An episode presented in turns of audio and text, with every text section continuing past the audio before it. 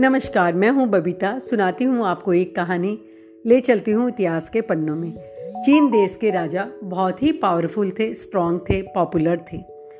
दूर दूर तक देशों में उनका नाम था। कहीं ना कहीं लोग उनके डिसिप्लिन के कारण डरते भी थे। उनके बेटा था। राजा ये चाहते थे कि मेरा बेटा मुझसे भी आगे निकले, बहुत अच्छा शासक बने, नैतिकता वाला बने, अपनी जनता को प्यार करने वाला बने।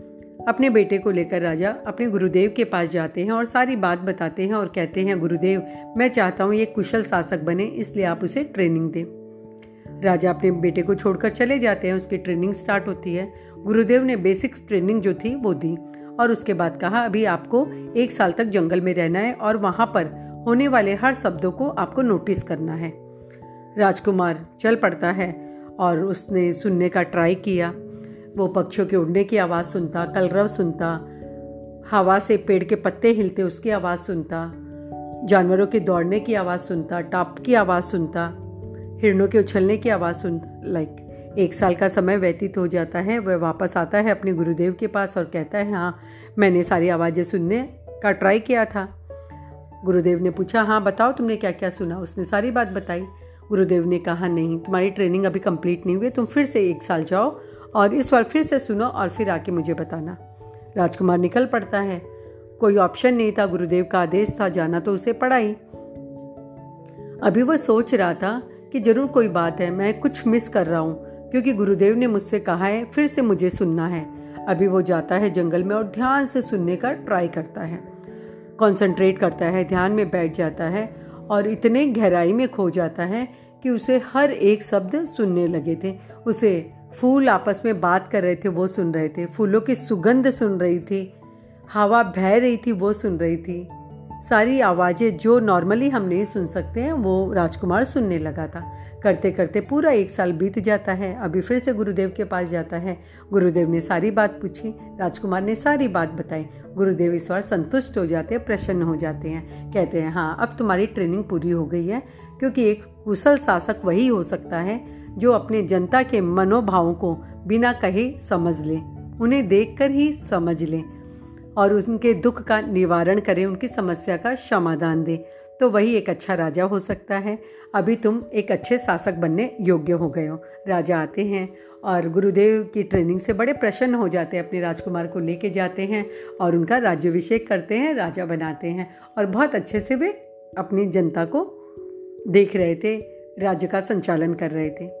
तो ये थी कहानी गुरुदेव ने जो शिष्य को ट्रेंड किया था। हम यदि कोई भी काम करना चाहते हैं तो उस फ़ील्ड की हमें डीपली डेप्थ से जानकारी अवश्य लेनी चाहिए, ताकि हम हमेशा सफल हो सके। Thank you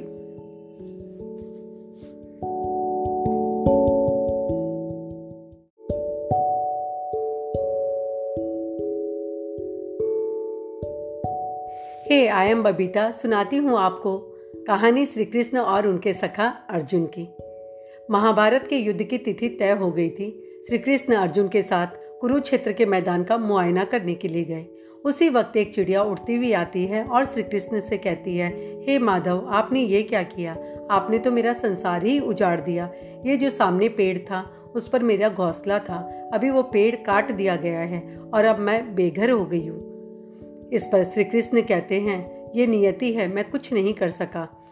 जाते जाते चिड़िया ने कहा, हे hey कृष्ण, क्या मैं आप पे विश्वास कर सकती हूँ? कृष्ण ने हामी में सर हिलाया, कहा, ज़रूर कर सकती हो। दूसरे दिन, दोनों सेनाएँ युद्ध भूमि में पहुँच चुकी थी और श्री कृष्ण ने अर्जुन से धनुष और बाण मांगा और एक तीर चलाया। अर्जुन सॉक्ड हो जाता है कि, अरे, माधव, आप ये क्या कर रहे हो? आपने तो प्रण लिया है ना कि युद्ध भूमि में आप कोई भी शस्त्र नहीं उठाएँगे, फिर आप ऐसा क्यों? इस पर श्री कृष्ण मुस्कुराते हुए कहते हैं, उस चिड़िया ने बड़ी आस से मुझसे वादा लिया था, कुछ तो मुझे करना ही पड़ेगा। सामने खड़े हाथी पर तीर चलाते हैं। तीर हाथी को नहीं लगता, लेकिन उसके गले में बंधे बड़े से घंटे पर तीर लगता है, वो घंटा टूटकर नीचे गिर जाता है। अभी युद्ध प्रारंभ हो जाता है। लंबे समय तक युद्ध चलता है। और उसके बाद जब पांडवों की जीत हो जाती है श्री कृष्ण और उसके सखा फिर से पहुँचते हैं युद्ध भूमि में। और अर्जुन से कहते हैं, वो जो सामने घंटा पड़ा है, उसे उठा लेना। अर्जुन को बड़ा आश्चर्य होता है, फिर भी उठाते हैं क्योंकि भगवान का आदेश है। ज़रूर कोई बात होगी। जैसे ही घंटा उठाते हैं, देखते हैं वो चिड़िया, उसके सारे बच्चे उड़ जाते हैं आकाश में और अर्जुन की आँखें नम हो जाती हैं। श्री कृष्ण के पास आकर कहते हैं, हे कृष्ण, आपकी लीला अपरम्पार है। कहानी हमें बताती है कि हमारा ट्रस्ट हमारा विश्वास होना चाहिए हमारे आराध्य के प्रति, चाहे हम कोई भी धर्म को मानने वाले हों। अगर हमारा विश्वास हो तो एक पत्थर की मूर्ति भी भगवान के रूप में हमारे सामने आती है। है ना? सोचो सोचो।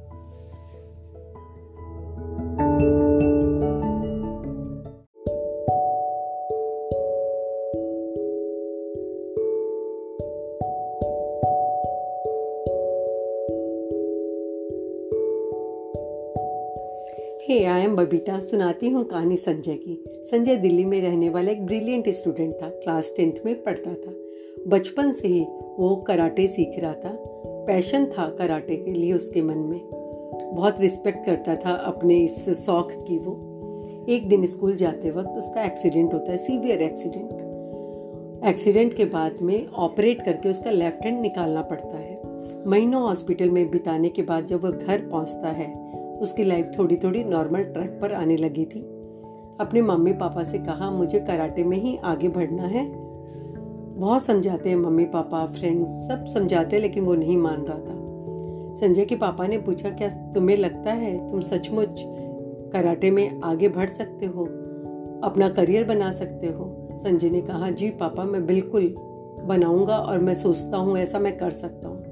संजय के पापा सीधे उसके सर के पास जाते हैं, सारी बात बताते हैं सिचुएशन बताते हैं। सर ने कहा, ठीक है, संजय से मैं मिलना चाहता हूँ। सर ने संजय को चेक किया, उसका विल पावर को नोटिस किया। उसके बाद सर एकदम कॉन्फिडेंट हो जाते हैं, बोले, ठीक है, मैं इसे सिखाऊँगा। पचास बच्चों का बैच था।